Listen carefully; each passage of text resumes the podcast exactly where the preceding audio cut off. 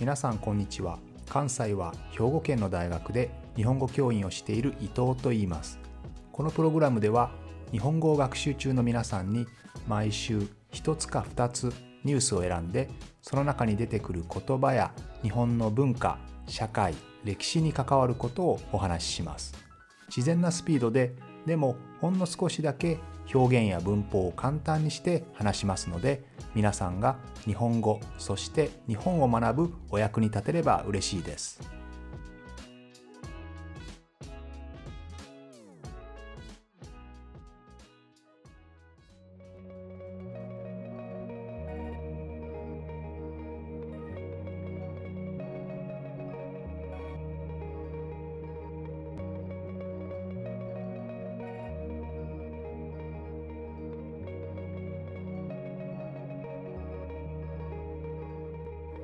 先週は政治における派閥グループですね。同じような考え方似たような考え方を持った政治家が集まって一つのグループを作りますね。これは同じ政党パーティーの中にいてそのパーティーが大きな政党パーティーだとするとその中にもいろんな考えを持つ人が集まりますので同じ政党だけれども違う派閥に所属する。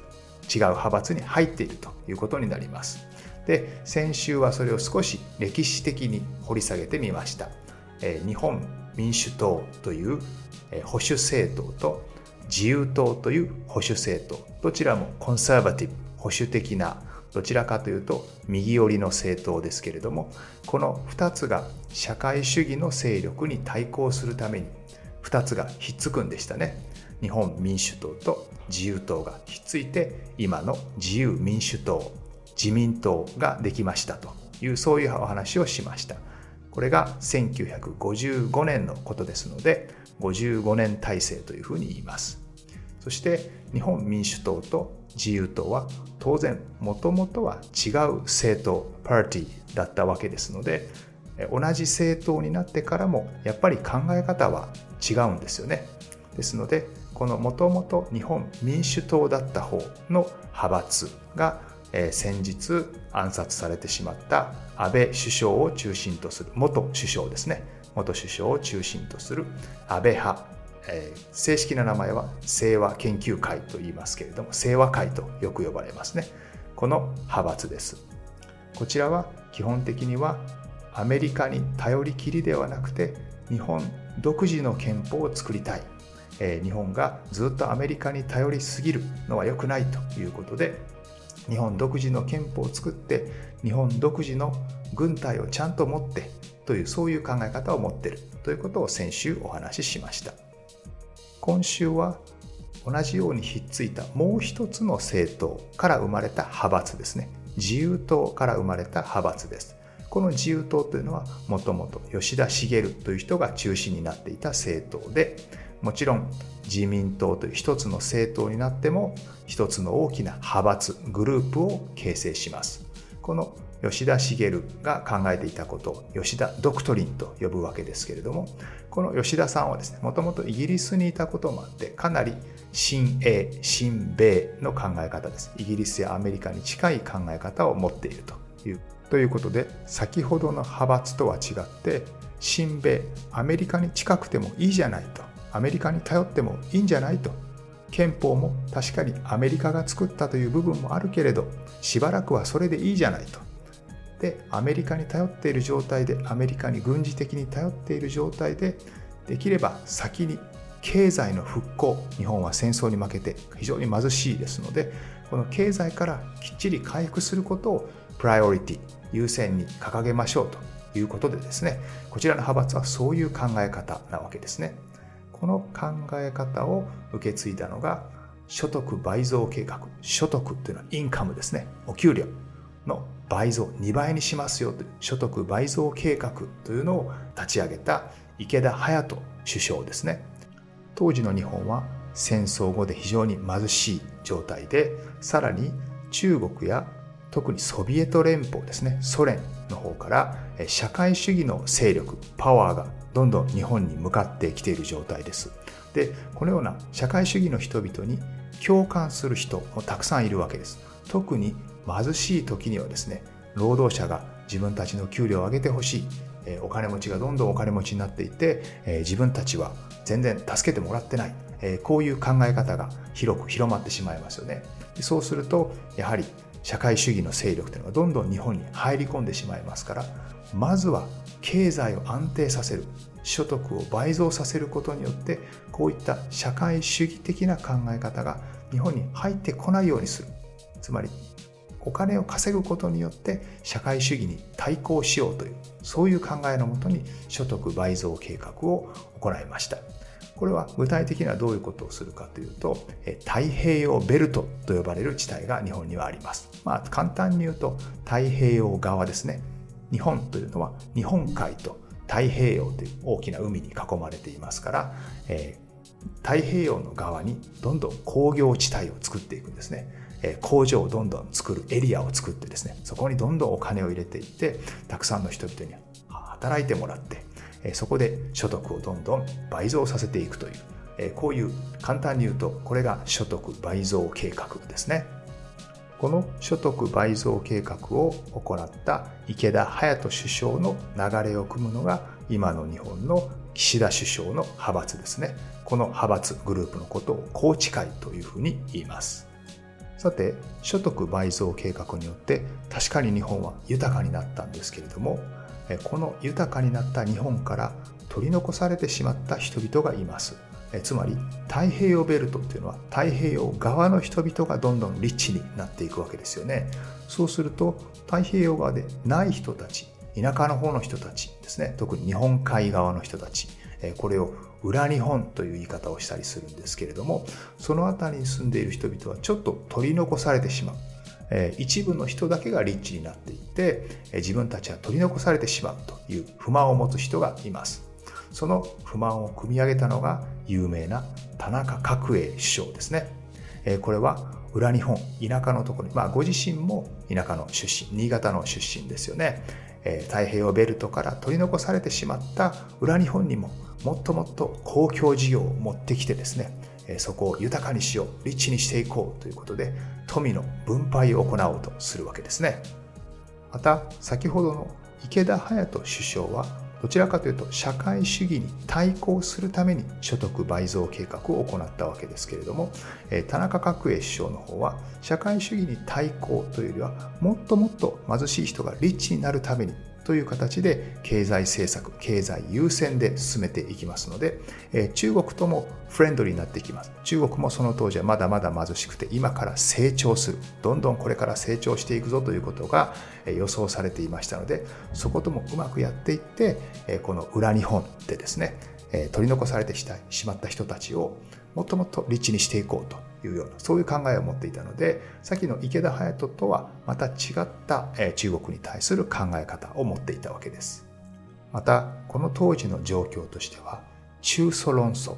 同じ社会主義、共産主義の中国とソビエト連邦が少しその関係が悪くなった時期でもありました。中国とソ連が今までは同じ社会主義というグループだったんですけれどもそこの間で対立が起こるんですねそしてこの中国とソ連の間を割ってしまおうという考えのもとに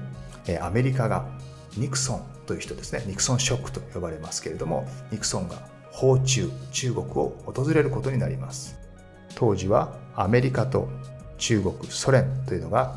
資本主義と社会主義でぶつかっていたわけですのでこの社会主義の中で中国とソ連がぶつかってくれるとアメリカにとっては利益があるわけですよね。ですのでその中国のように中国の方に近づいていって、ね、近づくためにニクソン大統領が訪れるわけですね。その後すぐにですね日本の田中角栄首相も中国を訪れることになります。ですのでこの池田隼人のように社会主義に対抗するという色からですねちょっと変わって中国ともフレンドリーにやっていってもっと日本が豊かになろうというそういう考え方を持った派閥になりました。ですので池田隼人さんの派閥と田中角栄さんの派閥はまた別の派閥になるわけですね。この田中角栄首相の考え方を引き継いだのが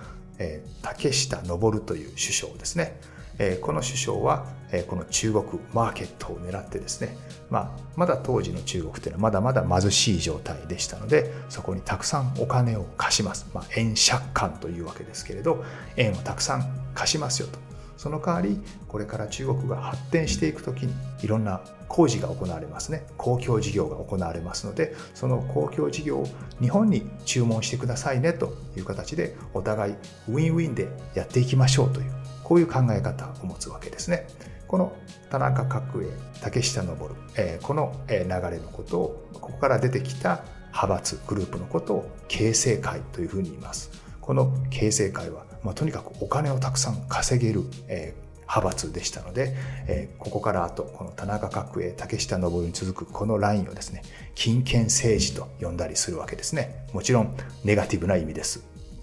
このグループが今に続く平成研究会という派閥を形成するんですね。